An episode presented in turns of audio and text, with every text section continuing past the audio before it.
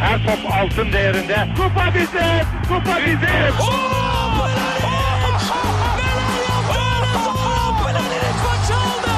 Dengeli de attı.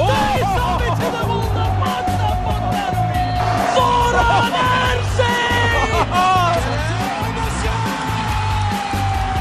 Dışarı çıkardı. Geldi, geldi, geldi.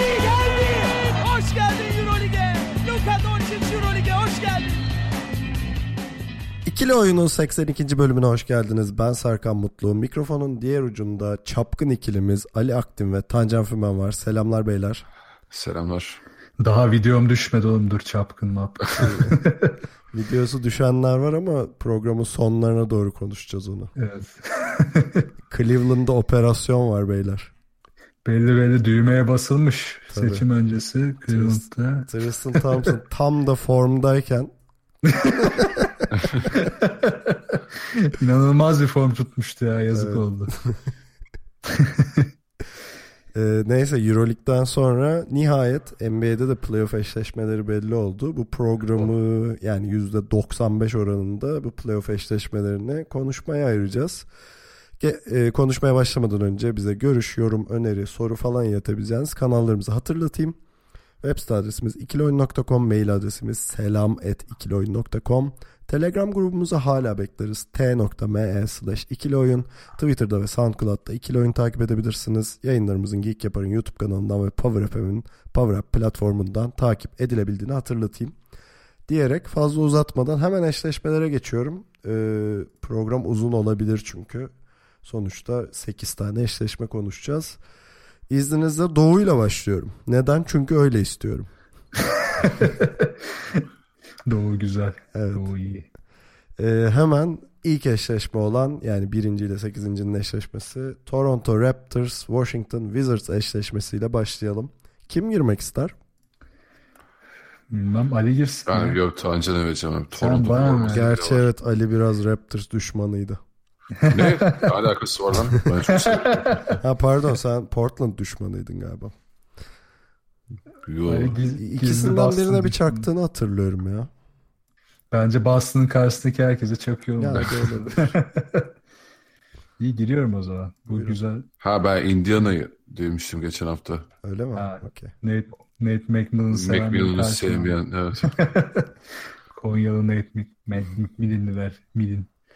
Neyse giriyorum ne? Tamam geyiği bir kestim. Ee, ben şey diyeceğim abi Wizards'tan gireceğim. Çünkü Wizards herhalde biraz daha uzun sürseydi bu giremeyecekti. Evet. Olabilir. Aynı durum Milwaukee için de oldu da.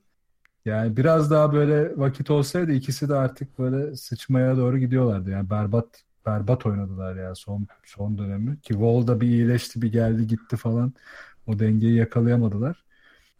Ee, yani bu turu tahminle gireyim. Hani muhtemelen Toronto 4-1 ya da 4-0 geçecektir diye düşünüyorum ben. Ee, Toronto'nun ama bu turda önemli olan şey şu. Şimdi psikolojik olarak her sene aynı geyik yapılıyor ya Toronto'ya işte playofflarda olmuyor, yapamıyorlar. Geyini aşmaları için ilk turda biraz da kendilerinin işte bu konuyu aştıklarını göstermeleri lazım. Mesaj Özellikle o- serisi diyorsun. Aynen öyle olacak abi. Mesaj serisi olacak onlar için. Çünkü sezonun sonunda da bir dalgalandılar. Hani biraz da tabii bu işi rölantiye almayla da ilgili. Yani zaten bütün takımlar rölantiye aldı. Toronto'nun da konumu çok rahattı. Ee, ama işte asıl onları ortaya çıkaracak işte e, bu playoff öne çıkaracak şeyler savunmaları ve bu savunmayı ortaya koyup işte bu mesaj serisini Wizards karşısında 4-1 4-0 gibi bir sonuçla tamamlarlarsa e, bir sonraki tur için daha iddialı hale gelebilirler. Wizards tarafında da açıkçası benim hiç umudum yok. Yani o All-Star sonrası başlayan yükselişlerini e, Wall dönse de dönmese de zaten sürdüremedi. E, zaten Scott Brooks'un da o takımı nereye kadar götürebileceğini tartışıyorduk o zaman da.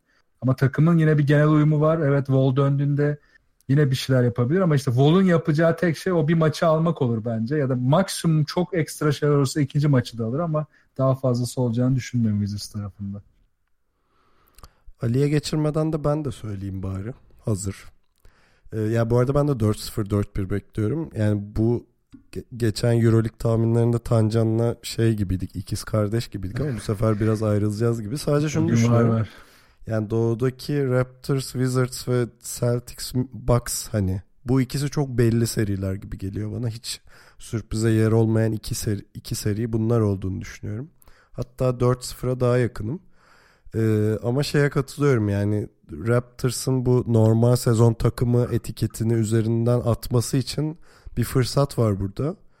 Ee, bence de atacaklardır bu arada. Yani o normal sezon oyununu playoff serisine yansıtacaklarını düşünüyorum. Ya sezon boyunca da bu Kyle Lowry ve DeRozan harici parçalardan çok büyük katkı aldılar. Bence almaya devam edecekler. Yani Wizards tamamen Wall'a bağlı.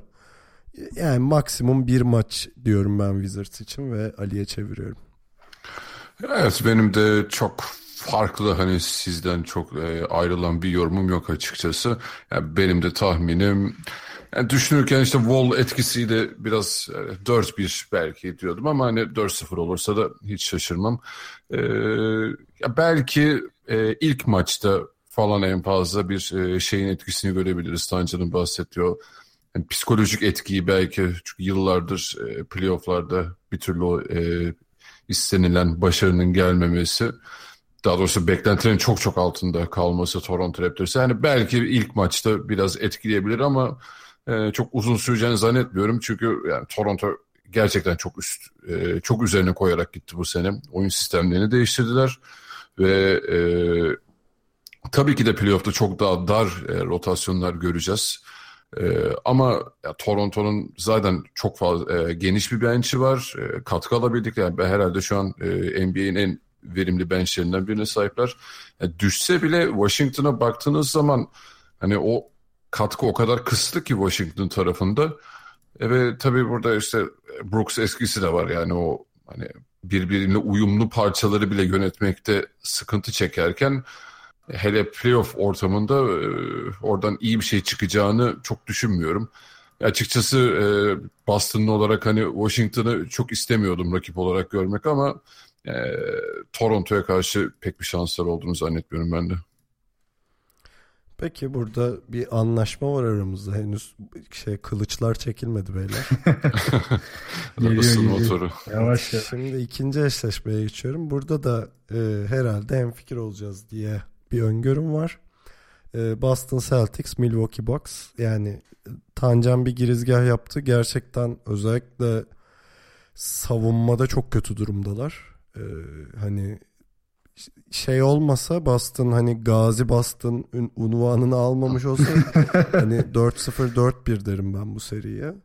Ee, yani en fazla iki maç veriyorum şahsen ama Ali ile başlayalım burada. Çünkü neden? O da bizim Fahri Boston Büyükelçi. Boston temsilcisi. Şu an Boston'dan bildiriyorum. Ee, e, Kyrie'nin de sezonu kapatmasıyla artık Boston'da tüm e, playoff umutları bitti aslında. Ee, ben beklemiyordum. hayır hayır. Yo ilk tur için demiyorum. Yani genel olaler hani eşleşmeler Devam daha için. belli olmadan herkesin hani tamam bu sezon bitti artık biz Ha, seneye bakacağız kafasına girmeye başladı. Çünkü hani sezon başında işte Irving'in gelmesi, Hayward'ın gelmesiyle beklenti bir anda çok yükselmişti. Ama daha ilk maçta Hayward'ı kapat, kap, e, sezonu kapadı. E, Kyrie ile yine gerçekten çok başarılı, beklentilerin çok çok üstünde bir e, normal sezon götürdü Boston ama hani onun da artık devreden çıkmasıyla iyicene yani e, belki tam ilk turu ben de Bucks'a karşı böyle 4-1 ya da 4-2 ile geçeceğini düşünüyorum ben e, Boston'ın. Ben sadece sonrası için tabii onları zamanı gelince konuşacağız ama hani çok daha ilerisine gidemeyeceğini düşünüyorum. E, burada e, Boston için en etkili faktör e, Jalen Brown olacak bence. Geçen sene hani rookie yılında e, biraz playofflarda sağdan kaybolmuştu açıkçası. Benim de beklentilerimin altında kalmıştı. Ama bu sene çok daha farklı bir Jalen Brown izliyoruz. E, Çok daha olgun, çok daha sorumluluk sahibi. E, yani sağdaki duruşu falan da çok daha farklı. E, işte Al Horford'la Jalen Brown'la tabii burada şey katkısını kaybetmek de kötü oldu. İşte Daniel Tice gibi.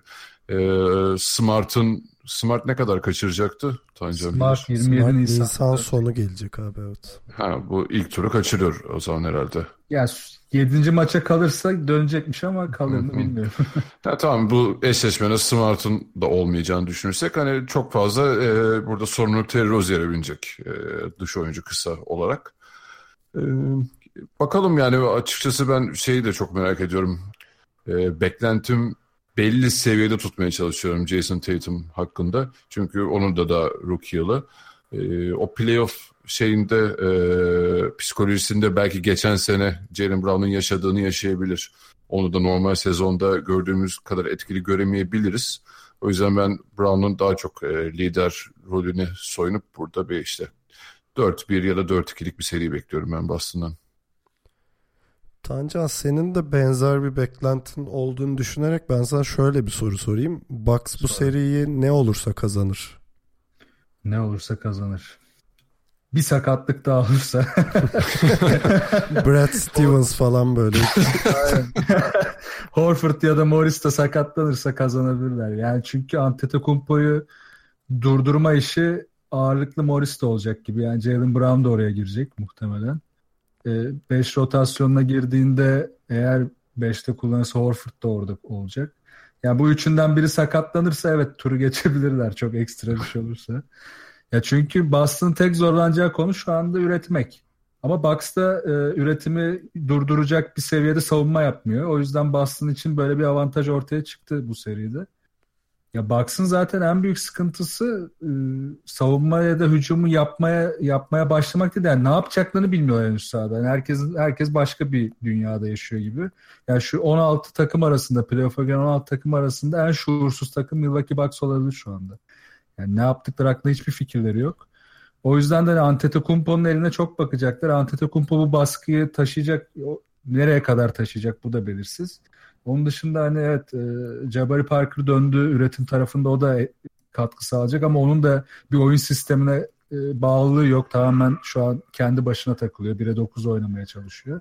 Ve bunlar olunca Boston için aslında bu kadar eksiğe rağmen ekmeğine yağ süren bir Milwaukee Bucks var.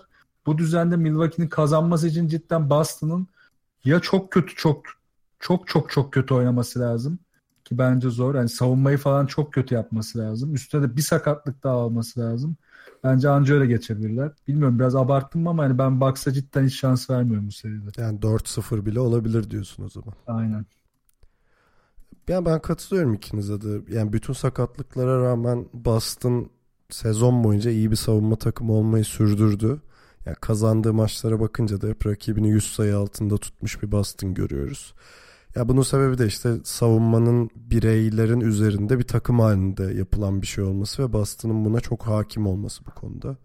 Ya tek sorun genç oyunculara binen yük. İşte Ali bahsetti Tatum'dan.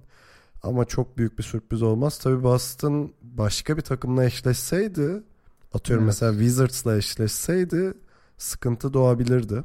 Hani özellikle üretimden kaynaklı işte diyelim Wall özel 3 tane maç oynayıp e, seriyi getirebilirdi Wizards'a ama Milwaukee onlar için iyi bir eşleşme oldu diye düşünüyorum. Benim tahminim de 4-1 ve 4-2 arasında gidip geliyor açıkçası. O zaten bir ya da iki de Antetokounmpo tek başına alacak gibi evet, duruyor şu anda. Evet. Abi şey dedi ya Tancer hani Antetokounmpo'nun üzerinden hani hücumda onun sırtlaması gerekecek baksı.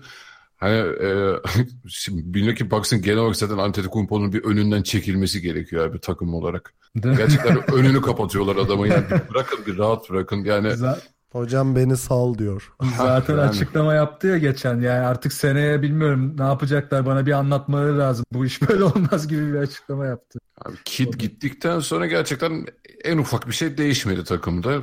Bütün sezonun geri kalanını aynı şekilde götürdüler. Ee, yani ben onlardan sezon sonunda çok daha fazla şey bekliyorum. Yani e, daha iyi, yani iyi bir koç alıp güzel bir yapılanmaya gitmeliler. Yoksa bu şekilde giderse hiçbir cacık olmayacak. Yani Antetokounmpo'ya yazık. Peki gelelim bıçakların çekileceği seriye. Kardeşin kardeşi kıracağı benim için. Yani NBA'deki favori iki takımım eşleşmiş oldu. Sixers ve Heat. Ee, ikisinin de benzer melekeleri var. İkisinde birbirine karşı avantajlı olduğu durumlar var. İşte Sixers'ın çok bariz bir normal sezon momentumu var. Son 16 maçta 16 galibiyet aldılar. Sav- savunma verimliliğinde 3. sıradalar. Net rating'de de 4.'ler. Ve bana göre serinin favorisiler. Yani kağıt üzerindeki favorisi konumundalar. Yani Heat biraz daha dalgalı seyrediyor ama onların avantajı da bence kadro derinliği. Ee, burada da Tancan'la başlayalım. Hem tahminini hem de e, genel analizini rica edelim Tancan'cığım. Yani bu seride tabii Embiid'in oynayıp oynamayacağı da oynayacak %90 ama ilk maçı kaçırabilir deniyor. Bir maskeli sevi- gördük. Garip bir maske takmış gene. Aynen Ice White Shot setinden çıkmış gibi olmuş. Biraz mesaj da vermiş olabilir yani. Evet bir o, şey diyeyim. orji mesajı verdi. Ya ben üstü kapalı diyordum sen net verdin mesajı. yani, ya Bu arada Ice White. Shot'ı izlemeyen varsa espriyi kaçırdım. Durduk yere orji demiş olmayayım. Şey de yapayım ya Stanley Kubrick'in son filmi. Ölümsüz ta- eseri. kapalı. Ölümsüz eseri. Kavak yerleri. Ya bilmeyen varsa şey arayıp bulabilir. evet. Ee, ya Embiid'in oynaması şu açıdan kritik. Şimdi hani bütün sezon Simmons konuştuk. Şimdi Simmons'ın şutunun olup olmaması değil aslında as- asıl konu. Aman Simmons'ın şut- Tancan lütfen o konuya gelme ya. Yok şuradan Abi Simmons ne zaman üçlük atacak? Yok şuraya geleceğim. Simmons'ın şutu olmadığı için rakip takımların oluşturacağı farklı savunma modeli. Şimdi Miami zaten iyi savunma yapan bir takım. Ve Simmons'ın kontrolünde giden bir takıma karşı çok fazla gömülme şansları var. Özellikle Simmons'ın e, pas açılarını kapatacak şekilde, onun drive yollarını kapatacak şekilde çok fazla gömülme şansları var. Bunu çok iyi yapabilecek bir takım. Bu açıdan hani Philadelphia için büyük talihsizlik Miami'nin gelmesi. O yüzden de buradaki en kilit adam Embiid'den sonra bence Redick olacak. Çünkü Redick'in sırtında sorun var zaten bench'te falan hani görmüşsünüzdür. Devamlı çıkınca böyle sırtına devamlı masaj gibi bir şey yapıyor yerde yuvarlanan bir zımbırtıyla. Ya Redick'in form, form durumu ve bu maçta bu seride yapacakları çok kritik olacak bence Philadelphia için. Ee, eğer o formu tutturur e, yanına da işte Covington, Şaric'in e, o dış şut yüzdesi devam ederek eklenirse o zaman işte e, Simmons'ın da önü açılacak. Daha rahat bir oyun sergileyecek. Embiid geç derse bile Philadelphia seriye daha hızlı hakim olabilir o zaman.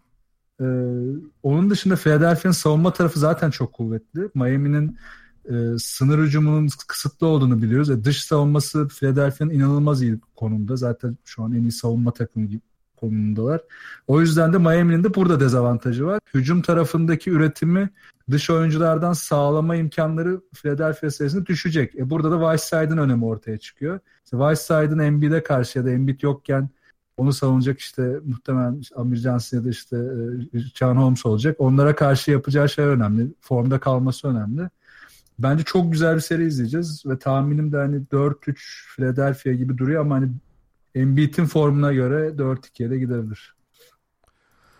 Peki bu sefer de Ali'ye sorayım o zaman. Yani herhalde üçümüz de biraz Sixers'ı önde görüyoruzdur diye düşünüyorum. O yüzden Ali'ye de Miami nasıl kazanır diye sorayım. Miami kazanamaz. Ya Ali lütfen şu tavrı bir bırak. Biz de biliyoruz kazanamayacağını. Yani onu bir kere baştan söyleyeyim Ya yani. ne olursa kazanır yani onu söyle. Abi ne olursa kazanır. Whiteside'ın falan böyle bir gecede e, inanılmaz stabil bir adam haline dönüşüp e, kafa yapısını falan değiştirmesi gerekiyor ki başka bir Miami Heat izleyelim. Yani bu Whiteside'a da özel değil. Dragic'in, işte Kelly Olynyk'in falan da o seviyelere çıkması gerekiyor ki ben o yüzden e, çok şans vermiyorum Miami'ye. Şimdi Miami e, mutlaka zorlayacaktır e, Philadelphia'yı. Öyle çok kolay e, 4-0'da bitecek bir seri olduğunu zannetmiyorum. Ama e, yani sen başta söylemiştin yani belki de Sixers'ın çok tercih etmeyeceği takımlardan biri geldi. Bence Ee, şöyle abi Heat kimsenin tercih etmeyeceği bir takım. Ya gerçekten Ama- tekinsiz bir takım yani Heat. Aha. Ya tabii ki de yani Heat'in mutlaka bir ya da iki maç koparacağını düşünüyorum. Ee, ama yani Heat'in seriyi komple e, alması için çok stabil bir şekilde iyi performans vermesi gerekiyor. Zaten Heat'in bütün sezon e, yaşadığı en büyük sıkıntı. Hiç stabil değiller. Yani her maç birbirinden böyle siyahla beyaz kadar farklı olabiliyorlar. Ee, yani ve playoff'a geldiğimizde artık e, bu tarz dalgalanmaları playoff kaldırmaz bence. Bir iki maç koparabilirler ama ben genel e, fotoğrafa baktığımızda Philadelphia'nın formunu da düşünürsek hani Embiid böyle bir maç sonra dönerse ki e, daha önceki programda konuşmuştuk hani Ersa'nın ve Belinelli'nin katkısı Fultz'un dönmüş olması falan çok çok iyi bir hava yakaladı yani Philadelphia. O yüzden e, benim tahminim 4-1 ya da 4-2 Philadelphia diyeceğim ben. Oğlum bu Miami'de Utah'ta şey gibi değil mi böyle işte esas ana boss'a gitmeden önce böyle mini boss Aynen Yani aynen. Böyle Seni tam, sinir tam eder. böyle birkaç kere yanıp kol kırmalık şeyler yani. aynen sinirlenirsin boş yere falan tam o takım işte. E, Gerçekten tekinsiz. Yani benim size ekleyeceğim tek şey var. Hani Heat'in serideki tek şansı ritmini Heat belirlerse Heat kazanır diye düşünüyorum. Yani serinin serideki kilit maçların genel olarak ritmini. Çünkü e, Sixers çok daha önde. Hem işte savunma verimliliğinde hem net ratingde de bunu görüyoruz. Serinin favorisiler. Normal sezonu çok iyi geçtiler. İşte Belinelli, Ersan acayip iyi katkı ver, verdi. Full gördüğünüz Bucks maçında triple double falan yaptı Evet. herif. Hani takım giderek ısınıyor zaten bu işe. E, Embiid de beklenenden erken dönecek gibi. Hani playoff'un ilk turunu kaçırabilir falan deniyordu.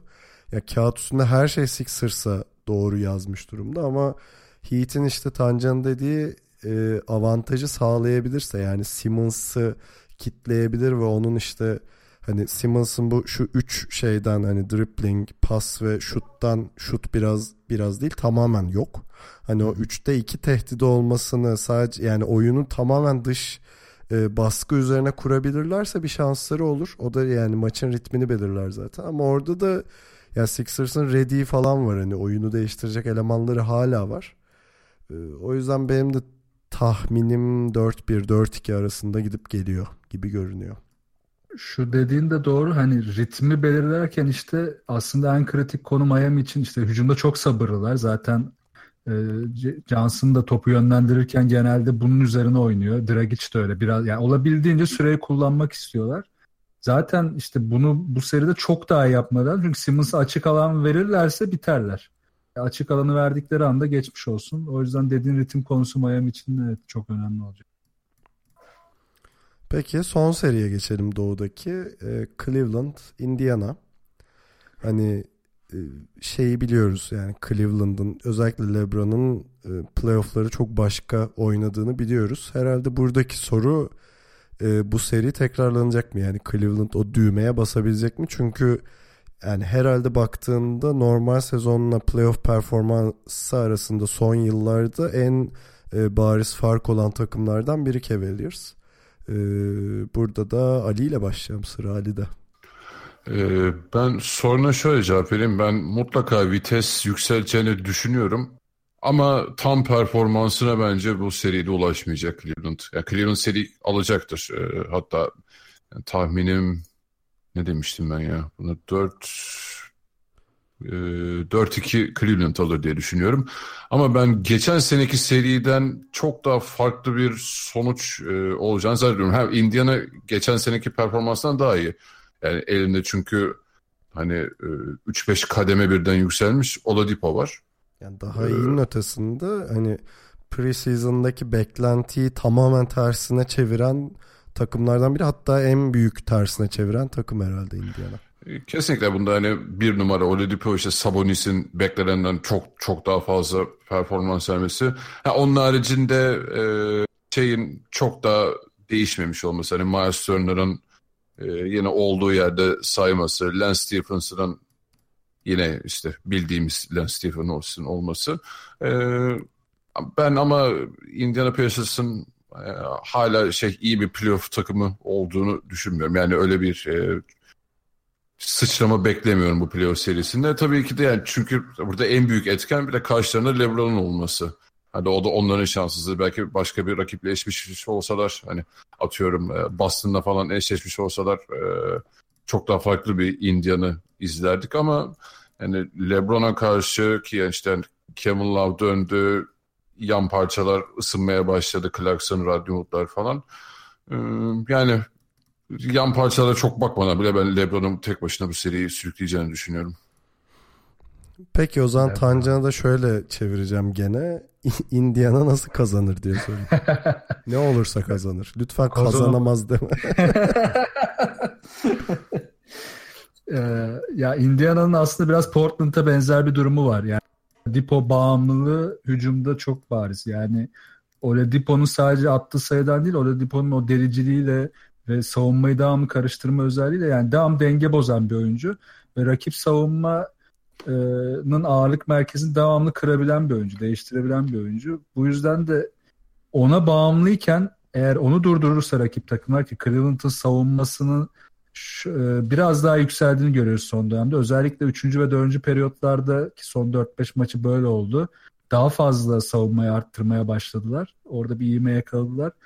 Oladipo'nun üzerindeki baskı arttığında işte Portland'daki gibi dediğim konu hayatta kalabilecekler mi? Yani Indiana'nın da hayatta kalabilmesi lazım playoff'ta ilerlemesi için. Burada Boyan'ın işte Darren Collison'ın işte biraz da Miles Turner'ın bütün sezon hani sakatlıklarla uğraşıp yine o istenen forma gelemeyen Miles Turner'ın ne üreteceği önemli. Eğer Oladipo tıkandığında bu oyuncular bir şeyler üretebilirlerse, bunu stabil yapabilirlerse ki zaten savunmayı yapıyorlar, o zaman seriyi zorlayabilirler. Cidden hani belki de son maça kadar götürebilirler. Ama işte e, Cleveland'ın o yükselen savunmasının devam etmesi çok önemli. Bunu yapamazsa seri bence son son topa kadar bile gider. Yani ki Paul George bile hani tek başına bayağı direnmişti o kötü takımla Cleveland'a karşı. Ki o zaman da aslında Ali'nin dediği durum vardı. Hala bir vites arttırıp arttırmama arasında gidiyorlardı. Ama bu sene o kadar lüksleri yok Cleveland'ın. O kadar büyük bir lüksü yok. Bir de orada şu sorun var. Ee, yine Cleveland'ın sorunu yani Indiana yarayabilecek bir sorun. Dış şutta hala istikrarlı değiller. İki Toronto maçı mesela böyle oldu. Philadelphia maçı yine böyle oldu. Yani dış şut istikrarını bir periyot yakalıyorlar, bir periyot ortada yoklar. İşte burada J.R. Smith araya giriyor. Biraz işte o iyi oynarsa o istikrar geliyor. Ya da işte LeBron James kudurursa üst üste bir istikrar yakalayabiliyor. Hala Kyle Korver'ın eline bakıyorlar orada. Bunlar Indiana'nın ekmeğine hep yağ süren şeyler. Eğer dış alanda Cleveland'a iyi bir baskı sağlayabilirlerse savunma olarak yani o zaman işte yük zaten LeBron James'e yıkılmaya başlayacak. Evet o zaman kazanma şansları olabilir ama tabii ki yüzde düşük yüzde 20-30 civarı falan. İyi dedin gene %20-30 bence. İyi mi? Yani, Yüksek mi? 15 o zaman.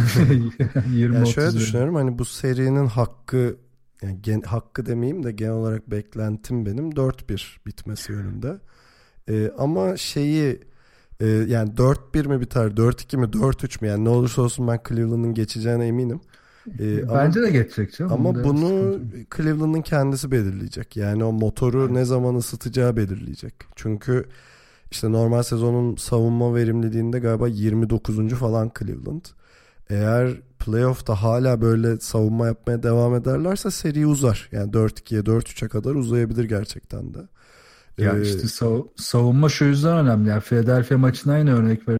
30 sayı geriye düştükleri maçı sadece 3. periyotta yaptıkları doğru savunmayla e, kapattılar. Yani evet. Bir çeyrekte kapatabilecek potansiyeli var bu takımın. Var. Yani zaten Pacers'ın normal sezon Cavaliers'ını sıkıntıya sokacak kadar hızlı bir hücum ritmi var. Zaten baktığında evet. işte normal sezon seride 3-1 önde Pacers. Hatta evet. deplasmandaki iki maçı da kazandı. Hani son maçı evinde kaybetmiş. Neredeyse 4-0 olacaktı yani. Ee, ama yani herkesin tahmini LeBron'un başta olmak üzere genel olarak delireceği ve yani bu turu çok zorlanmadan geçecekleri yönde. Ben de katılıyorum. Yani benim tahminim 4-1 ama bu seri 4-3'e giderse de şaşırmam. Yani de, çünkü şunu görürüm. E, Cleveland geç uyanıyor diye düşünürüm. Ama ola ki Indiana yenerse çok şaşırırım o kesin yani. yani bu zaten büyük sürpriz olacak. Ben de 4-2 diyorum ama evet dediğin hani 4 son topa yani son maça kalması zaten büyük stres Cleveland için. Hem de ekstra yorulmaları demek. O yüzden hani 4-1 bitirmeleri çok büyük lüks olur onlar için. 4-2 bile iyi yani. Bence asıl X faktörünü hala konuşmadık. Bu playofflar için transfer edilen Kendrick Perkins. o işte Tristan'ın şeyini gördüler herhalde oraya Perkins soktular. Yani neden ama yani. Neyini gördüler Tancan? Açmak ister misin? Açmayalım, açmayın dediler. Onu açmayalım. Evet. Onu belki programın sonuna doğru açarız. O dosyayı. Olabilir. Kendrick Perkins, Perkins hamlesi evet çok fena bir hamle ya. Bütün kartlar yeniden dağıtıldı. Ne bekliyorlar falan yani hiç anlamadım ben ama. Bir bildikleri var demek ki bizim benim görmediğim diyeyim en azından. Ya işte girer 90'da bir frikik olur atar. kafa golü. bir kafa golü topu Yani tutar alır. Hava topları etkili bir isim. Penaltı yaratabilir. Penaltı olur doğru diyorsun. Bir top şişirir. Ne bileyim bir şey olur. Ee, peki kısa bir ara verip e, Batı'yla devam edelim.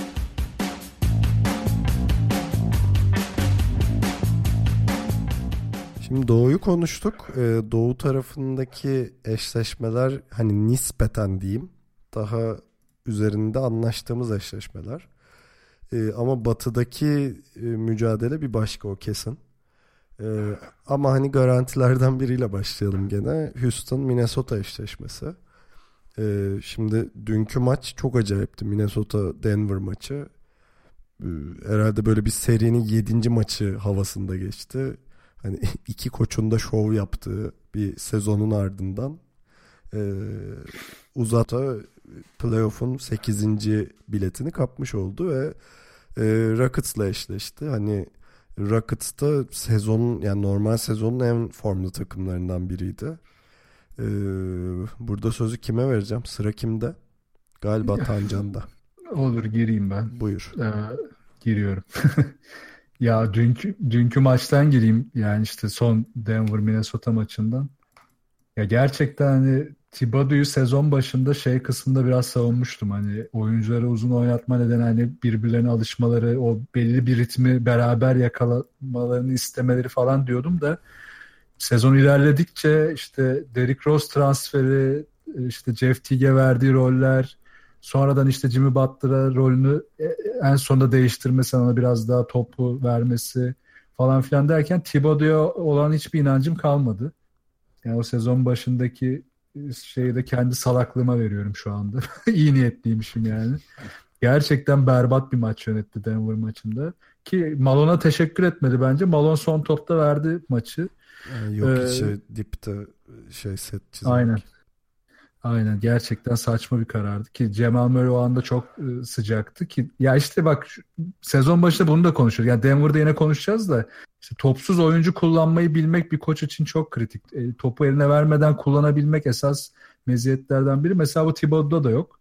O yüzden de bu seride Thibodeau'nun elindeki malzemenin de ben Houston Rockets'ı durdurabilecek bir savunma yapabileceğini düşünmüyorum. Yani Jimmy Butler dışında bu kadar elit seviyeye çıkabilecek hani bir savunmacıları yok. Pota altında zaten işte Anthony Towns'un hani formu yükselse de savunması sallanıyor. O da oraya cevap verebilir. Ama işte burada esas kritik konu Houston tarafında da Capella'nın formu. Yani Capella belki de bu serinin en belirleyici oyuncularından biri olacak. Hem savunma tarafında hem hücum tarafında. Minnesota'nın elindeki enstrümanlar bu kadar azken onun yapacakları çok kritik. Ee, onun dışında hani Jimmy Butler'ın da Jimmy Butler'ın şu son iki maçtaki formu ki çok iyiydi Denver maçında da. Eğer yükselmeye devam ederse zaten onun formu e, Houston'a karşı ne kadar direnebileceklerini belirleyecek. E, Houston tarafında da durum e, aslında bu sezonu geçen sezondan farklı olarak çok daha iyi savunma yaparak geçirdiler. Ve genelde hücum tarafından tanımlanan bir takım olsa da ben onların bütün playofflardaki performansının savunma becerilerinden geçeceğini düşünüyorum hala. Ki burada da Mbamute e, ilk turu kaçıracak en iyi savunmacılarından biri aslında önemli bir kayıp olacak onlar için. Ryan Anderson da durumu belirsizdi ama oynayacak muhtemelen. O yüzden hani Houston için kritik olan e, bu maçta belli olmayacak. Yani Minnesota onlar için bence hafif bir seri olacak. Çerez olacak diyorsun. Aynen yani 4-0, 4-1 civarı bir şey bekliyorum. Ama Jimmy Butler'ın işte formu çok kritik. Yani o direnebilirse belki ekstradan bir maç daha alabilirler ya da bir iki maç daha ama bu maç e, bu serinin net favorisi Houston. Peki Ali'ye Minnesota nasıl alır diye sormayayım. Gene alamaz diyecek. Pe- pesimist dostum. Sen ben Ali... sorayım abi. sen, sen söyle Minnesota nasıl alır? Söyleyeyim abi. Alamaz. yok yok öyle değil. Yani ben şöyle düşünüyorum abi. Yani Minnesota'nın ya birincisi 13 yıl sonra ilk kez playoff yaptılar. Ee, hani birçok doğrunun bir an bir arada olması lazım. Rockets tarafında da bir sürü yanlışın bir arada olması lazım. Hani bence iki tane önemli eşleşme var işte. Birincisi Butler'ın Harden'ı nasıl tutacağı konusu. Ama daha da önemlisi Capella ile Towns mücadelesi. Hani bu ikisinde de Minnesota üstün gelirse bir de üstüne Rockets'ın 3 sayı yüzdesini bir şekilde düşürebilirlerse hani gördüğünüz gibi 3 tane zor senaryonun bir, bir anda başarılı olması. Evrenler bir araya gelecek. evet, o zaman olabilir gerçekten. Ee, ama şunu düşünüyorum. Bu dediğim senaryoların hani ben bir ya da iki maçta gerçekleşebileceğini öngörüyorum. Ee, hani bu durumda en azından bir iki maçı e, koparabilir diye düşünüyorum Minnesota ama hani kazanması zor. Hani nasıl kazanır dersen bunların 3-4 kere yaşanması gerekiyor yani. Ya valla bence e, yani zaten seri kazanma ihtimallerinin olmadığını düşünürken hani bir maç kazanmaları bile şu an için bence hani o işte her şey bir araya gelecek. E, o coşacak, bu coşacak, şu atacak falanlarla ancak bir maç kazanabilirler diyorum. E, yani hatta bu seri sonunda Jimmy Butler hastaneye kaldırılabilir. Ben çünkü Thibodeau'nun her maç 48 dakika falan oynatacağını düşünüyorum Jimmy Butler'ı. Başka alternatifi de yok gerçekten. Ha, Jimmy Butler da oynar. O ayrı ama... Bana Jimmy e, Butler'ın takım arkadaşları dayak yiyip hastaneye kaldırılabilir gibi geliyor. Yani Butler tarafından. Yani e, şimdi tamam hani Jimmy Butler gerçekten formda giriyor bu playoff'a. Carl Towns öyle. Ya yani buradaki ana faktörün ben Minnesota'da hani o maçı kazanabilmesi için ben Wiggins olduğunu düşünüyorum. Hani onun böyle stabil, iyi attığı, coştuğu bir maç izlersek e, bir maç belki Minnesota öyle koparabilir. Yani Houston'ın dezavantajı sadece şu olabilir. E, sene sonuna doğru iyicene şey yani hücum ritmini çok düşürdüler.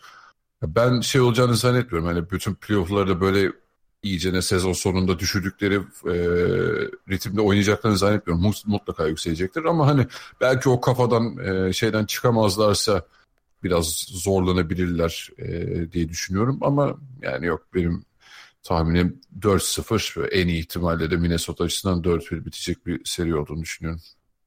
Ya Houston'ın bir de şey avantajı var abi. Geçen seneden farkı hani hep geçen seneyle kıyaslanacak bence playoff boyunca Houston. Harden üzerindeki baskıyı Chris Paul'la aldılar. Yani ikisi de sezon içinde de yine konuşuyorduk. İkisi bir oyuncu gibi oynayabiliyorlar ve Harden üzerindeki baskı altında Chris Paul onun yaptığı her şeyi yapabiliyor. Yani evet o kadar üst seviyede yapamıyor olabilir. Yani o kadar psikopatlık seviyesi yap yapamıyor olabilir ama onun yapabileceği her şeyi e, ve diğer oyuncuları da devreye sokacak şekilde yapabiliyor. O yüzden de en büyük avantajları bu olacak. Yani genel korku işte Harden'ın yine playofflarda psikolojik olarak işte bir zorlanacağı, üstüne çok gidileceği, yorulacağı falan yönünde ama Chris Paul'un olması bence bu e, algıyı bayağı bir kıracak. Kesinlikle katılıyorum ben ona.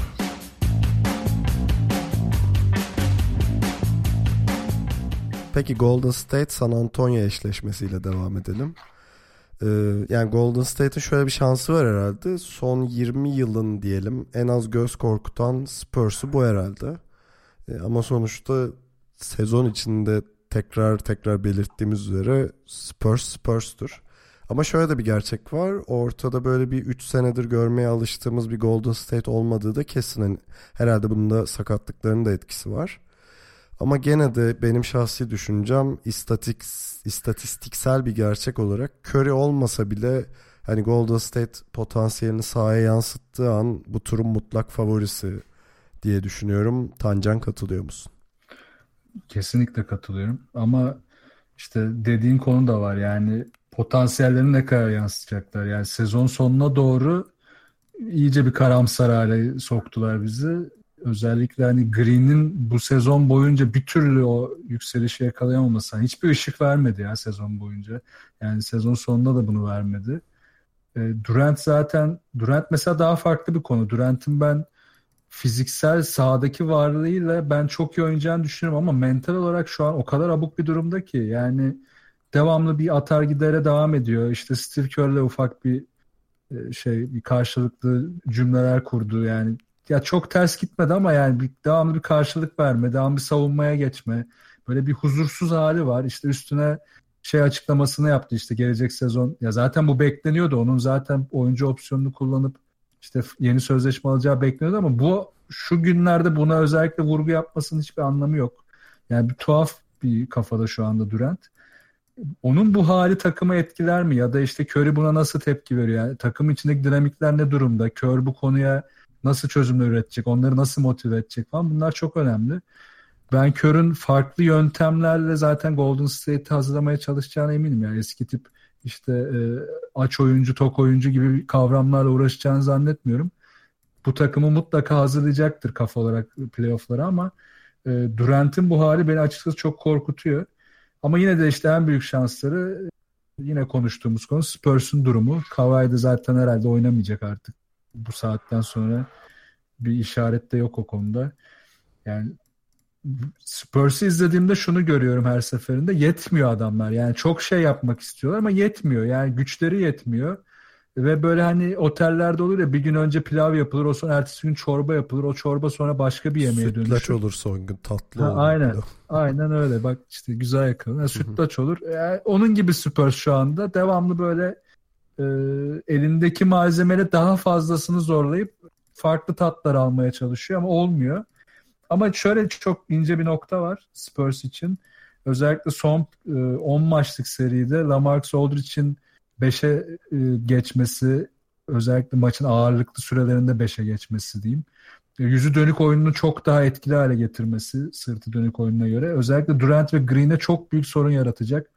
Burada üstünlük sağlayıp faal problemine sokarsa e, Spurs Golden State'i çok ilginç maçlar izleyebiliriz. Turun net favorisi Golden State ama e, San Antonio Spurs beklemediğimiz şekilde zorlayabilir Golden State.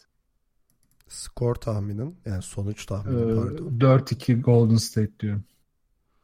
Ali? Ee, Valla evet bu sezon bayağı problemli geçti Golden State için. Yani tabii ki de e, çok iyi seviyelere çıktığı dönemleri de gördük. Ama e, bu çok net söylenmese de hani bu turu Curry'siz e, oynayacaklarını düşünürsek tabii burada e, şey yani Quinn Cook'la başlayacaktır Golden State. Ama ben e, bu sene Green ortalıkta yoktu. Durant e, soru işaretleri yaratıyor bu açıklamalarıyla falan. Ama ben yani, tahmin olarak e, playofflar başladığı andan itibaren e, takımdaki o çehrenin ben kesinlikle değişeceğini çok e, daha üst seviyeye çıkmış, daha konsantre, e, savunmasını yükseltmiş bir Klay Thompson, Draymond Green e, ve artık kafaca konsantre olmuş bir Kevin Durant göreceğimizi düşünüyorum. E, yani Curry olmasa bile, onun yarattığı tehdit olmasa bile sadece hani Durant'in ağırlık koymasıyla bile çok büyük bir üstünlük yakalayacağını düşünüyorum ben San Antonio Spurs'a karşı. Ha, diğer tarafta Spurs'de de evet Tancan'ın e, dediği gibi yani artık yetmiyor gerçekten. Belli bir seviyeye kadar geliyor. Belli bir disiplin var. e, belli bir savunma yapısı var. Bunlardan kopmuyorlar ama e, bunların üzerine çıkarabilecek adam Kawhi'di ve artık e, artık ben kestim. Hani herhalde herkes de ümidi kesti. Playoff'larda olmayacak.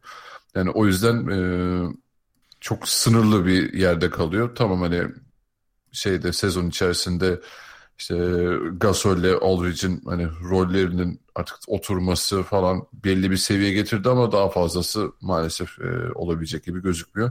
Ya San Antonio Spurs zorlasa bile yani benim de tahminim en fazla hani böyle 4-2 Golden State alır gibime geliyor.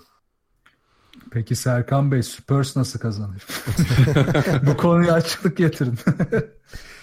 Ya gerçekten ne bileyim 3 oyuncunun falan sakatlanması lazım Golden State'te. Başta Durant olmak üzere. Yani çünkü yani Durant'in matchup'ı yok şeyde San Antonio Spurs'ta. Sorun orada zaten. Savunmaları çok zor olacak. Ee, yani onu onu savunamazsın. Gerçekten onu savunacak adamları yok. Ee, ben yani iki ihtimalli bir seri olduğunu ve 4-0 ve 4-1 olduğunu düşünüyorum bu ihtimallerinde. Şey gibi oldu.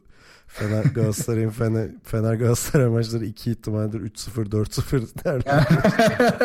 yani şey e, Kadıköy'deki maçlar için gene Evet. gene asılmayı riske ederek bu yorumu yaptım. Sıçtık. Neyse geçen geçen bölümde de Fener'e şey yapmıştım, laf etmiştim. Bu sefer de öbür taraftan gol yeriz. E, gerçekten öyle mi? Ama yani son yılların en sönük e, Spurs'u hani hala Ginobili'nin eline bakıyorlar. E, hani çok sevsem de söylüyorum bunu. E, ne olursa olsun yani 4-0 ya da 4-1 biteceğini öngörüyorum. Yani nasıl kazanır cevabım yok açıkçası net bir cevabım. Zaten o yüzden size de sormadım yani. Çok zor. Yani ya nasıl kazanırın şey işte 7 maça götüreceğini düşünürse 7 maçın 7'sinde de %90 seviyesinde işte o iyi savunmasını yapması lazım. Mümkün değil. Yani o savunmayı yapabilecek malzeme olsa elinde evet kazanabilirdi ama o yani Golden State'e karşı aynı stabiliteyi sağlayacak ekipman yok. Evet gelelim eğlenceli kısma. En Yani zurnanın zırtı. evet en acayip iki seriyi sona bıraktık. Zaten sıralamada da öyle. Ee, gerçekten burada olaylar çıkacak. Bıçaklar Kalpler kırılacak. Kalpler kırılacak. Belki de ikili oyunun sonuna geldik artık. Yani Hepimiz aynı skoru söylemişiz.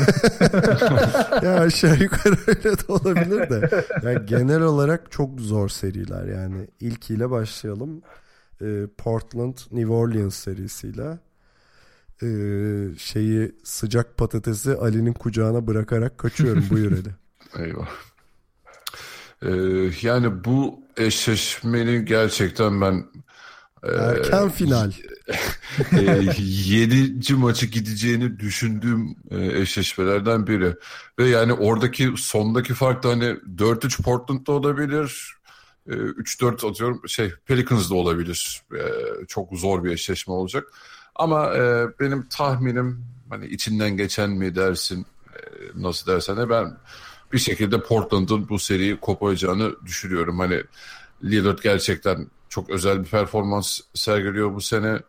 Ve e, işte onu işte CJ McCollum'un desteklemesi ama diğer taraftan da yani Anthony Davis gerçekten yani şey e, MVP adayı gibi oynuyor. Özellikle DeMarcus e, sakatlandıktan sonra 5'e geçmesi e, ve Holiday ile birlikte iyicene üst seviye çıkması buna e, katkı olarak Mirotic'in eklenmesi savunmada o sertliği katması e, yani evet New Orleans Pelicans'ın kısıtlı bir bench desteği olacak bu eşleşmede çünkü ben şeye falan hiç e, az güveniyorum yani Rondo'ya falan. E, diğer taraftan da e, yine belki farklı bir sezon olsaydı MVP adayı gösterebileceğimiz Lillard var. Ya bilmiyorum gerçekten çok zor bir eşleşme olacak ama kim alır derseniz ben hani burun farkıyla Portland diyorum bu eşleşmeye. Ya şeye programa hazırlanırken garip bir istatistik gördüm onu söyleyeyim size. Anthony Davis Michael Jordan'la beraber playoff maçlarında maç başına 30 sayı üzeri ortalamayla oynayan iki oyuncudan biriymiş NBA tarihinde. Ee, hani bu bir işaret veriyor herhalde seriye dair. Ee, buradan Tancan'a çevireyim. Ya bu, bu, seriyi sabahtan beri düşünüyorum o yüzden. Bu yani. seri karakolda biter. Anthony Davis'in formu ya bir kere beni gönül olarak zaten çok çeliyor. Yani Anthony Davis'in o gösterdiği mücadele takımın genel olarak Cousins sonrası değişmek zorunda olan kimliğinin o kimliğe uyum sağlaması mükemmel oldu. Yani daha ağır bir oyundan Cousins'la beraber çok daha hızlanan bir oyuna geçmek zorundalardı Davis'le beraber ve bunu yapıp yapamayacakları çok belirsizdi. Yaptılar. E, Rondo'nun formu da yani ne kadar psikopatın teki olsa da son dönemde fark yarattı. E, şut olarak da ayrıldılar. Mirotic hamlesi çok iyi geldi onlara. E, tüm bunlar bir araya gelince Holiday de form tuttu. Bir anda böyle hiç beklemediğimiz kadar iyi bir takım haline geldiler. Mesela sezon başında hani Batı'da e, kim playoff'a kalamaz bu kalanlar arasında deseler New Orleans gelirdi aklıma ilk. Onu çok fazla kırdılar bu sezon. Yani son 22 maçta 8 mağlubiyetleri var. Yani 2-3'ünü çıkartırsak bunlardan geri kalan mağlubiyetlerin hepsi de 6 sayı ve altında. Yani bütün maçlarda kafa kafa oynuyorlar. Nispeten daha yavaş takımlara karşı zaten iyi savunma yapabiliyorlar. E şimdi de karşılığında Portland var. E, Portland'da bağımlı bir takım olduğunu hani ben hep söylediğim bir şey. Yani e, Lillard'a çok bağımlılar. Bundan ne kadar kurtulacaklar yine o çok belirleyici olacak. Onun dışında All-Star sonrası yaptıkları iyi savunmayı ne kadar koruyacaklar. Burada mesela Harkless çok kritik bir oyuncu. Onun da sakatlığı var. Yani hafta ortasına dönecek ama muhtemelen birkaç maçı kaçıracak. e, hangi maçta döneceği belirsiz. Savunma için çok kritik. Ama esas konu işte Anthony Davis'in karşısına kimi koyacaklar? Nurkic de ol, olmaz gibi duruyor şu anda. Yani Nurkic'in 5 numaraydı, Davis'in de 5'e geçtiği alternatiflerde Nurkic çok zorlanacak. Ki onun da savunması aslında eskiye göre iyi durumda. Onun da yükselişi Portland'a çok faydalı oldu. İşte yine aslında biraz Durant ve benzeri bir durum var burada da. Yani Portland'ın Davis'i durdurma ihtimalini çok düşük görüyorum. İşte ama bir yandan diyorum ki Portland bu sene bu ivmeyi bırakmak istemeyecek. Artık bu noktaya geldikten sonra daha ileri gitmek için varını yoğunu ortaya koyacaktır. CJ McCollum'un buradaki işte Lillard'la uyumu da çok kritik olacak. Ama yine çok arada olarak biraz da böyle zar atarak ben e, New Orleans 4-3 alacak diyorum bu seriyi. Ee, ben de bu arada 4-3 yani 7. maça kalacak bir seri olduğunu öngörüyorum. Ya yani öngörmekten de öte istiyorum bir yandan. Hani 3-3'e gelmiş son maça kalmış bir seriyi yani özellikle Portland New Orleans arasında izlemek bayağı zevkli olur. Ee, yani Nurkic'in Davis'i durdurması değil de yıpratması gerekiyor gibi geliyor bana. Yani Davis'i durduramazsın çünkü. Hani e, şey bir de normal sezondaki performansını da üzerine koyacağını öngörürsen. İşte yavaşlatması. Ama işte evet ritimden düşürmesi Pelicans'ın da ritmini düşürür. Ee, bu durumda gerçekten Portland bir adım e, öteye geçebilir. E, öbür tarafta da hani Drew Holiday ile Rajon Rondo'nun Lillard ve McCollum'un etkinliğini ne kadar azaltabileceği sorusu var. Hani bir de Mirotic'in Davis'e ne kadar katkı verebileceği. Hani bu ince hesaplar hani terazide iki takımdan birini böyle bir gıdım e, ağır kılacak. Ve o bir gıdımla da bence iki takımdan biri kazanacak. O yüzden benim tahminim 4-3. Ama hangisi diye sorarsan yani gönlümden benim de New Orleans geçiyor ama mant mantık Portland diyor. Yani ben Portland'ın 4-3 e, geçeceğini öngörüyorum ama New Orleans geçerse de sevinirim şahsen yani. Sezon içi de bu arada 2-2 yani orada evet, da bir evet. denge var zaten. Var var. Rondo'nun düşmesi için Portland'ın çok da bir şey yapmasına gerek yok. O kendi kendine düşünebilen bir özelliğe sahip. Valla ilginç bir şekilde iyi gidiyor ya. Yani Valla ben de çok evet normal sezon öyle geçti de ya pilotu bir anda patlarsa da hiç şaşırmam yani. Evet. Bildiğimiz rondo bu yani çünkü. Bir yandan da hevesli, daha heyecanlı duruyor. Bilmiyorum. Ya biraz Davis ya Cousins yokken biraz böyle takımın evet Cousins çok etkili bir oyuncu yani hiçbir şey diyemem ama böyle pis elektrik olur ya takımda. Cousins'ın böyle sanki çıkmasıyla o elektrik de biraz değişmiş gibi geliyor bana. O dönemden beri daha farklı bir kafa yapısında oynuyorlar. O da bence Rondo'ya iyi gelmiş olabilir. Çünkü Rondo zaten pis elektriği aldı mı direkt kendinden geçen bir adam. Ama ben Cousins'ı yani tamam hani bu sakatlığı yüzünden sempati yaptık. Ama yani toksik de demeyeyim ama büyük bir bebek olduğunu düşünüyorum ben, ben Cousins'ın. Işte, geriyordur insanları muhtemelen zaten. Yani bir şey bir bebiş olduğunu düşünüyorum. ee, hani millete bir şey yapmasa bile hani o şey negatif enerjiyi mutlaka ben soyunma odasında da yaydığını düşünüyorum. Yani bir şekilde bir şeyden şikayet ediyordur falan. Mutsuzluk vardır yani Cousins'ın olduğu yerde gibime geliyor. Peki o zaman son seriye geçiyorum. Gene kalplerin kırılacağı, sandalyelerin ve mermilerin havada uçuşacağı bir seri. Ee, Thunder Jazz serisi. Hani evet e, burada da sıcak patatesi Tancan'a bırakıyorum. Farkındaysanız bu iki seride hiç girizgah yapmadan direkt size attım. Kumpiri yapıyorum ben şimdi evet. o zaman. Valla Utah'ın ilginç bir şekilde yani savunma özelliğiyle öne çıkan bir takım olmasının tam tersi olarak bence bu seride hücumu belirleyecek sonucu. Çünkü Utah'ın e, özellikle son 10 maç falan tabii o civardaki hücum çeşitliliği muazzam oldu ya. Yani e, son programda da yine anlatmış 3 e, farklı oyuncu üzerinden 3 farklı alanda sahanın 3 farklı noktasını devamlı kullanan bir sistemleri var. Rubio çok formda. Ee, üzerine Mitchell zaten artık bu e, yılın çayla tartışması beraber iyice gaza gelmiş durumda. Az sonra Ingles geleceğiz. zaten. Aynen ona geleceğiz. Ingles zaten e, en kritik oyuncuları. Utah'ın hücumu ilk kez bence bu seride çok kritik olacak. Çünkü Oklahoma'nın da savunması sezon başına göre özellikle Robertson'dan sonra çok düştü. E, zaten hep dalgalı, dengesiz bir yapıda gidiyorlardı ki Westbrook'un zaten artık bana çok itici gelmeye başladı açıkçası. Son maçta 20 rebound kasması. Ya tabii ki buna kasacak şey değil de bunu zaten bütün sezon yaptığı için artık e, iyice e, kabak tadı vermeye başladı bize. Ne dedi orada abi yani siz almazsanız ben alırım ne yapayım yapabilecek bir şey falan tarzı. Zaten Melo'da bunu- şey Bu konuyu sona bırakmak istiyordum da konuşalım Tamam. abi bunda. Ben ben bir gariplik göremiyorum ya. Yani şöyle düşünüyorum. Westbrook kadar kompetitif bir adamın son maçta hele ki Memphis maçı yani hani kolay geçeceği kesin bir maç. Bu ortalamaya kasması bana garip gelmiyor. Mesela Yo, ben, bence de de- garip değil zaten. Ben de garip bulmuyorum ama sıkıntı artık takımının önüne geçmiş. ya normal sezon ve hani playoff'a da kaldılar. E, son maçı da aldılar baktığında tamam 20 rebound çekti de maçı da rahat aldılar hani.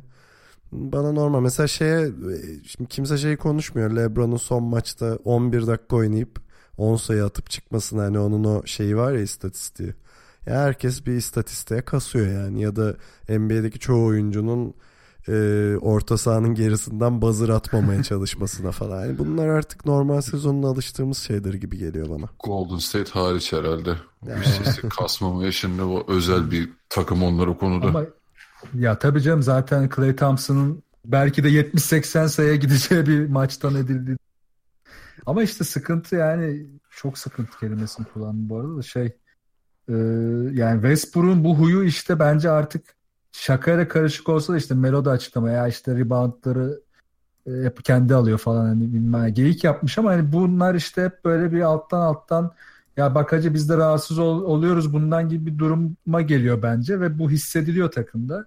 E çünkü şöyle bir durum da var. Yani bunları yaparken mükemmel bir seviyede de oynamıyor. Yani şu anda üçlük yüzdesi berbat durumda.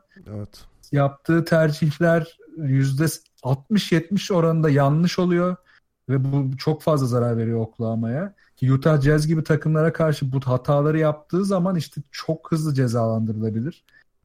O yüzden de kritik ve çok daha iyi bir yerde olabilir. Yani son anda yine iyi bir yere geldiler. Hani son maçta yine biraz yırttılar gibi oldu. Ona rağmen zor bir sezon geçirdiler. Çok daha iyi olmaları beklenirken ki geçen sene tek başına sürüklerken Westbrook bence daha iyiydi bu takım.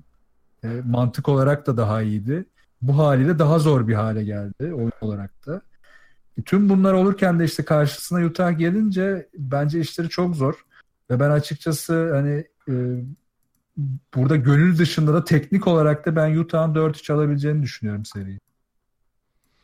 Ali? Ee, Valla ben önce ya gel zaten geçen hafta Utah konuşmuştuk hani bol bol da ben övmüştüm orada özellikle Rubio'yu. Biraz Oklahoma tarafından bakarsan bu eşleşmeye e, şimdi e, Andre Robertson'ı kaybettiğinden beri Oklahoma City o hani e, boşluğu biraz Corey, Brewer, e, Corey Brewer'la yama yaptı diyeyim oraya ama yani yeteri kadar maç oynamadı bir ikincisi hani süreler e, hani playoff'ta 30 küsürün üzerini göreceğini düşündüğümüz adamların hani Corey o konuda o kadar da süre almadı e, şey girdiğinden beri ilk beşe girdiğinden beri. Paul George'un All-Star'dan beri acayip bir düşüşü var anlam veremediğim. Yani All-Star öncesi sezonun en iyi üçlükçülerinden biriyken All-Star'da yarışmaya katıldı, sıçtı. Sonrasında toparlayamadı. Aa, bir dakika son 4 maç bayağı değiştirdi bunu. Hani Abi- son, Yani son sonra 4 maç ortalaması ama sayı ortalaması kötü. 20. Ama yani şey dedi sonra benim galiba ya trollemiş de olabilir. Hani benim tekniğimde bir sıkıntı var falan dedi. İşte bunu dedikten sonra düzeltti. Öyle bir garip Yani- bir adam. Psikolojik bir sorun varsa bu playoff'ta iyicene mi patlar yoksa daha mı üzerine koyar? Çok büyük bir soru işareti var bence şu an Paul George üzerinde. Ee, yani tamamen işte Westbrook ve Steven Adams'a bakıyor gibi geliyor. Ben e, Melo'yu çok o denkleme katamıyorum nedense. Ee, ama diğer tarafta işte Tancan'ın da uzun uzun anlattığı gibi yani çok formda bir Utah Jazz var. İşte o Gobert'in dönmesi, Mitchell'ın o saf skorerliği çok iyi götürmesi, Rubio'nun son iki buçuk üç aydır e, kariyerinin belki de en iyi seviye e, NBA performansına ulaşması e, kolay bir seri olmayacak tabii ki de Westbrook e, şeyini faktörünü bir anda öyle kenara atamıyorsun Oklahoma City ne kadar kötü durumda olursa olsun. Ya, ne kadar kötü derken hani öyle çok berbat halde değiller ama çok fazla soru işaretiyle giriyorlar bence bu eşleşmeye. E, ve ben 4-3 Utah diyeceğim ya. Biraz da e, belki şeyle e, gönül koyaraktan 4-3 diyorum. E, bu arada ben de Westbrook'tan çok Paul George'a bağlı bir seri olduğunu düşünüyorum. Yani çünkü gerçekten Paul George'un son 5 maçtır e, yükselttiği bir seviyesi var. E, şeye de Memphis'e de 14'te 8 üçlük attı yani. Ee, o maç kofti tabii o. Ya kofti ama mesela ondan önceki maçlarda da bayağı düzeltti yani şeyini. Yani e, ortalamasını. Ya ben de Melo'yu e, şey dışında bırakıyorum ama onun dışında hani bütün bu playoff serilerinde en çok izlemeyi istediğim eşleşmelerden biri var. Adams'la Gober eşleşmesi var. Ee, hani bu üst seviyede neler yapacaklar onu izlemesi çok zevkli olacak. E, bence bir önemli etken de şu olacak yani Westbrook'un penetrasyon tehdidini ne kadar sınırlayabileceğiz zaten çok önemli Utah'ın. E, burada da Crowder'ın 6. adam olarak katkısı yani playoff'un şeyini değiştirebilir, seyrini değiştirebilir e, Jazz için diye düşünüyorum. E, ama hani bir tahmin yapacak olursam ya ilk etapta ben de Oklahoma diyordum. Ama sonra biraz da gönlümden de caz geçiyor. Yani normal sezon performanslarıyla daha çok hak ettiklerini düşünüyorum. E, o yüzden 4-2 ya da 4-3 e, caz diyorum ben de. Bu arada normal sezonda 3-1 e, Thunder önde. O da ilginç Thunder, bir şey olsun. Bu arada hani Adams Gober eşleşmesi de aslında bir açıdan Oklahoma için dezavantaj. Çünkü Gober'i saf dışı etmek için ve onun etkini düşürmek için dışarı çekmeniz lazım. Adams da bunu yapacak oyuncu değil. Evet. Yüzü dönük hiç hücum edemiyor. Ee, böyle olunca aslında orada büyük bir dezavantaj ortaya çıkıyor. Paul George konusuna da gelirsem hani Paul George'un aslında evet hani geçen seneki Indiana formuyla bu senekini kıyaslarsak e, topun elinde kalıp ritim bulduğundaki e, attığı şutlar çok daha yüzde oluyor. Bir de hani topsuz oyun üzerinden de şut bulması onun için genelde faydalı oluyordu. Ama bu yapı içinde hiç öyle şut bulamıyor. Zaten öyle bir şansı da yok. Yani top sırayla millet herkesin eline geliyor. Yani sıra ondaysa o da onu atmaya çalışıyor. Burada biraz da hani savunmanın kimliğiyle beraber hücumda toplu hareket edebilirlerse en azından birkaç maçta Utah'ı çok rahat da eleyebilirler. Ama işte bunun ışığını, umudunu herhalde hiçbirimiz göremiyoruz Oklahoma'da. Benim dediğim zaten hani çok fazla soru işaretiyle eşleşmeye dediğim aslında. Yani bilemiyorsun gerçekten ne olacağını. Yani Westbrook da zaten tahmin edilemez bir adam olduğu için göreceğiz artık sadece. Aynen. Peki son kısa arayı verelim. Playoff'ları konuşmayı bitirdik. Ya burada şey sonrasını konuşmayı çok istemiyorum. Gerçekten e, çünkü belirsiz yani serilerin olacağı Euroleague'de yapmıştık Hani bir sonraki turda yaparız ama orada şey bir belli olsun biraz durumlar. O zaman sonraki tahminleri o zaman yaparız yani. Kısa bir ara konuşacağımız 2-3 tane daha konu var.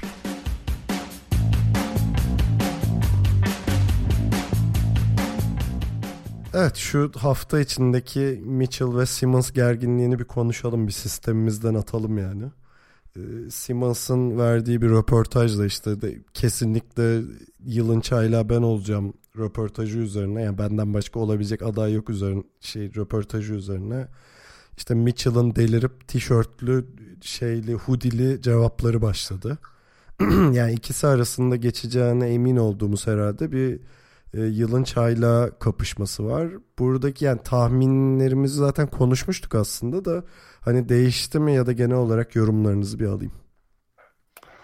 Valla e, Mitchell e, benim beklentim yani sezon başı beklentimin çok çok üzerinde bir sezon geçirdi. Ama yani Simmons'da çok e, özel bir şey izlediğimizi düşünüyorum ya. Tamam üçlük atmıyor. Okey tamam. Onu şey, şey herkes yorumlara girecektir.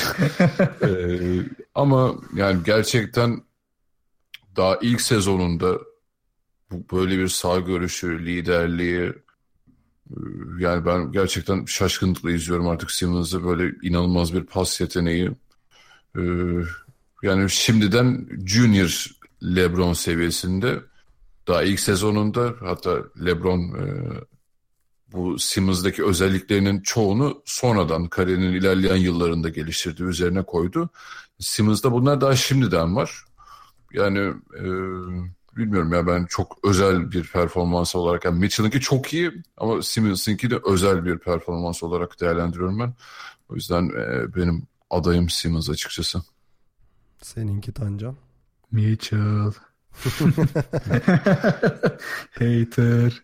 ya yok şey e, Mitchell'a ben hala inanıyorum ya şu açıdan. Sezon başında izlediğimde ilk görüşüm şu olmuştu. ilk 10-15 maç sonunda. Ya nispeten boş bir takımda. Gober'in de sakatlığı işte Rubio'nun formsuzluğu Inglis'ta bir ara yoktu falan. Nispeten boş bir takımda çok top kullanma şansı bulan ve bu dağınık oyunla beraber nereye kadar yıldan kestirmemizin zor olduğu bir oyuncu gördüm açıkçası. Ama işte Gober'in dönüşünden sonra o eski kimyanın dönmesi benim hani Kokoşkov'un kurguladığını düşündüğüm o hücum sistemi artı Quinn Snyder'ın işte yükselttiği savunmayla beraber o yapıya hiç benze yani sezon başına hiç benzemeyecek bir oyunla adapte olması beni çok tatmin etti. Ve şunu anladım ki Utah'ın aslında bu kadar eksikle devam ederken yoluna yarış içinde tutan tek oyuncu oydu. Yani Mitchell da olmasa cidden hani ki çaylak bir oyuncudan bahsediyoruz burada. Hani cidden ilk senesi olan bir oyuncudan bahsediyoruz. Hiçbir şey yapamayabilirlerdi. Yok olup gidebilirlerdi. Herkes iyileştikten sonra geri dönmeleri çok zor olabilirdi. Ama Mitchell harbiden birçok şeyi e, ayakta tutup takımında da ben kişisel olarak da aslında çok neşeli ve takımıyla çok uyumlu bir oyuncu görüyorum. Yani Simmons'ta böyle bir şey yok demiyorum yanlış anlaşılmasın. Genelde hani e, bu tip oyuncuların birden patlamasından sonra bazı hani mental sorunlar yaşanabilir. Onda hiç yok. Ha Simmons'ta var mı? Onda da yok. Bence Simmons da gayet mütevazi. Hani bu açıklaması biraz hani ters dursa da biraz egosal dursa da ben bunların hani genel olarak PR hamleleri içinde oyuncuların karakterlerinin e, NBA içinde oturmasını sağlayacak hareketler olduğunu düşünüyorum. Yani Mitchell da zaten benzer şeyler yaptı. Ama Mitchell'ın ortaya koyduğu şey e, Ben Simmons'ın performansı özel olsa da Mitchell'ın da ortaya koyduğu şeyin çok daha değerli olduğunu düşünüyorum takım açısından. O yüzden benim de favorim hala Mitchell. Ya ben Simmons'ın çıkışının onun karakterinin dışında bir şey olduğunu düşünüyorum. Yani duyunca biraz şaşırdım açıkçası. İşte PR yani, içinde olabilir yani. Ya ona gerçekten biri o aklı vermiş gibi yani. Biraz yapay bir gündem gibi duruyor zaten. Böyle son virajda. Ya açıkçası zaten bu ödülleri de hiç umursamıyorum. Bana ne kim alırsa alsın yani. yani. Ee, ama şeyi gösterecek herhalde. Hani Mitchell da alabilir gerçekten. Simmons da alabilir.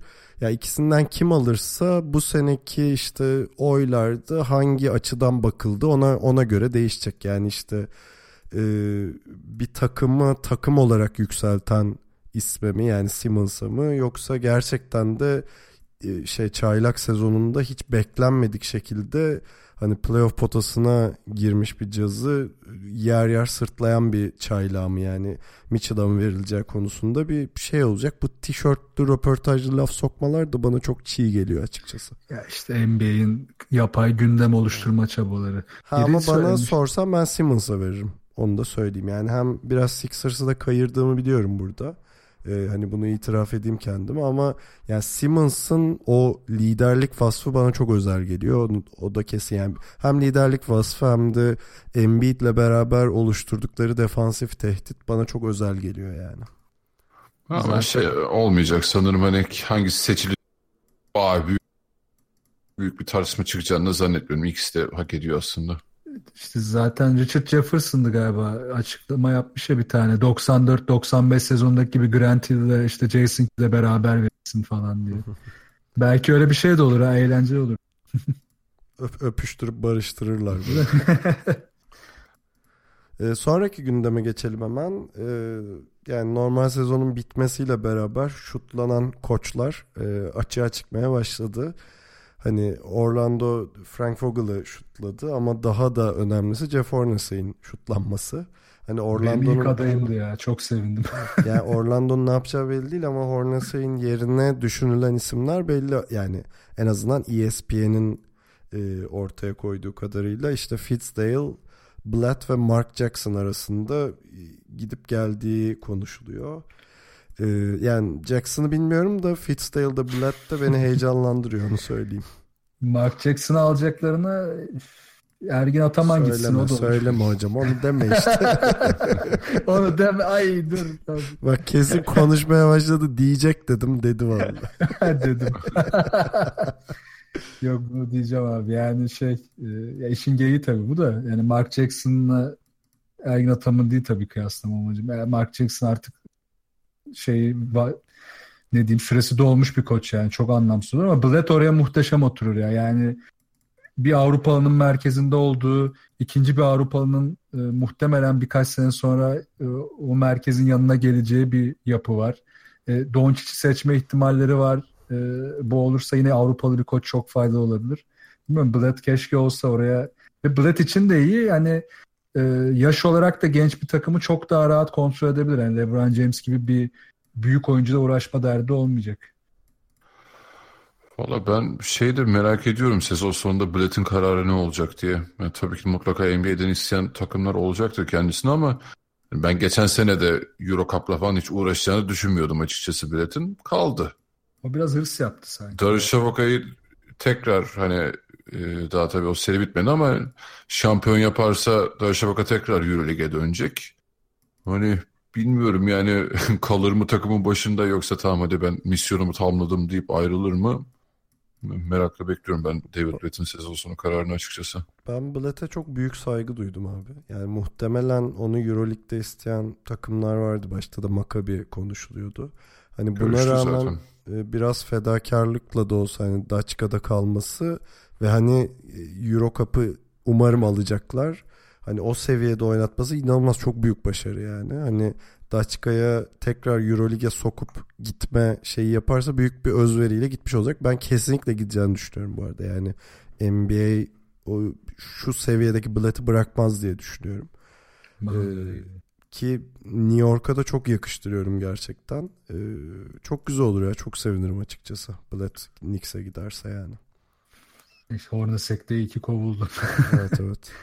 Yani kovulan koçlar üzerinden hani Fogel'a da ufak değinsek zaten Orlando'nun e, bu berbat durumunda yani ilk fatura kesilecek kişi kendisiydi. Yani çok iyi bir koç mu tartışılır, çok kötü bir koç mu ne kadar kötü oldu da tartışılır. Elindeki malzeme de ortadaydı. E, ama hani Orlando'nun artık koç dışında da bir şeyleri değiştirmesi lazım ama onu fark ederdim. Yani Milwaukee de aynı hatayı yaptı. Umarım onlar aynı hataya düşmez.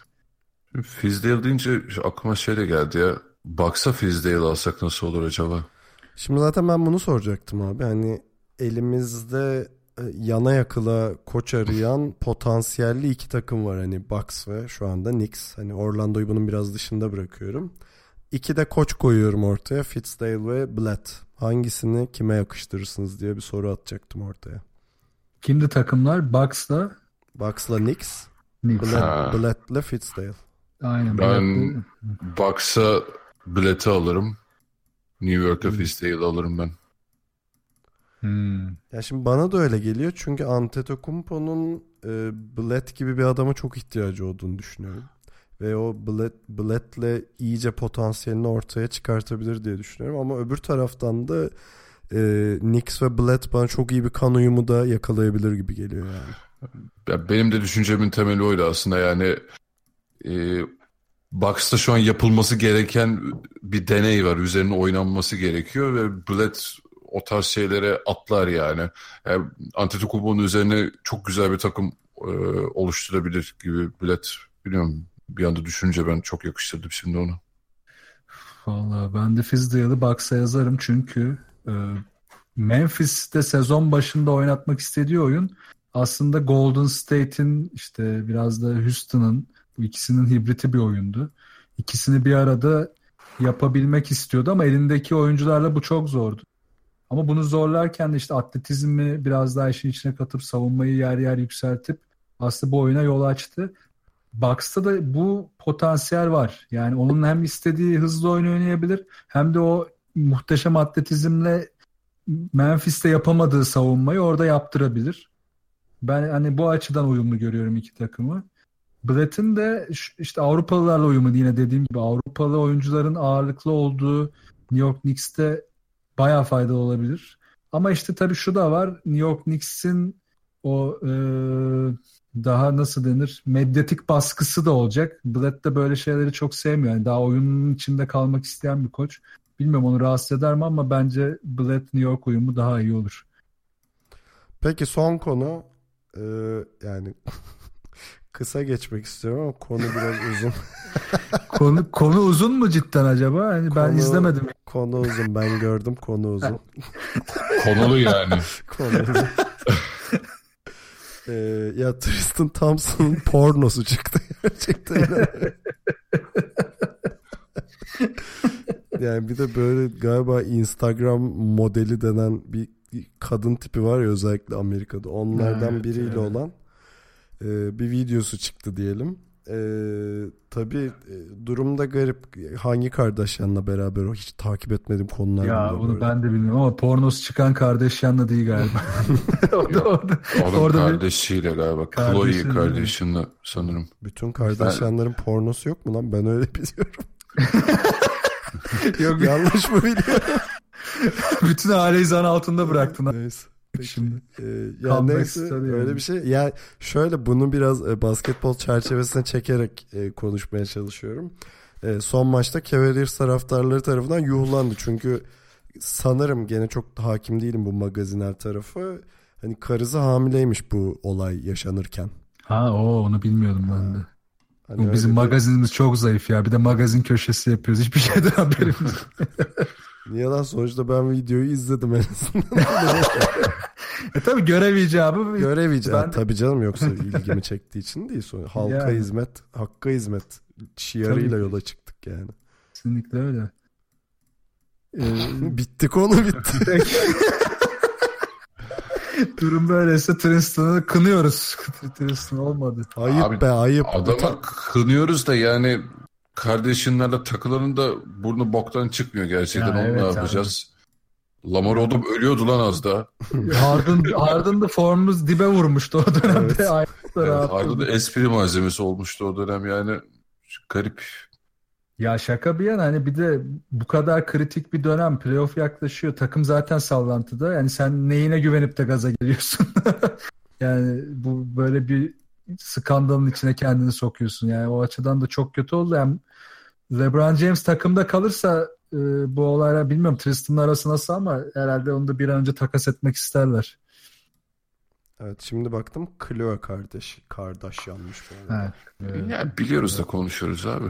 Neyse Ali abi sonuçta, yakında. sonuçta yuvadır. Dağılmasın isteriz. Yani ikili oyun ailesi olarak çifte ne diyor? Taziye mektubu yollayacağız. Ya affetmek de bir erdemdir Chloe. Öyle düşün. Bence kafasında bir şeyler kırabilir bu saatten sonra. Yok ya bana ne yaparsa yapsın.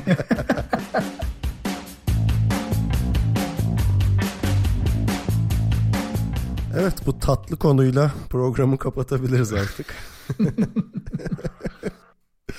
Ee, şeye bakmadım playoff takvimine e, ne- 14'ünde başlıyor. 14'ünde başlıyor. Okey.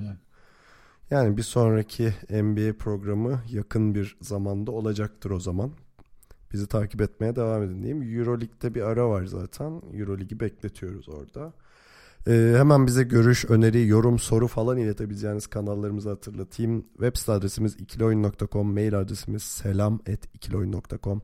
Telegram grubumuza bekleriz. Özellikle playoff sırasında ciddi güzel muhabbet olacaktır diye düşünüyorum. t.me slash ikili oyun adresinden ulaşabilirsiniz. Ee, Twitter'da ve SoundCloud'da ikili oyun takip etmeyi unutmayın. Yayınlarımızın Geek Yapar'ın YouTube kanalından ve Power FM'in Power Up platformundan da yayınlandığını zaten biliyorsunuz. Artık playofflarda görüşmek üzere. Sezonun en güzel kısmı başlıyor.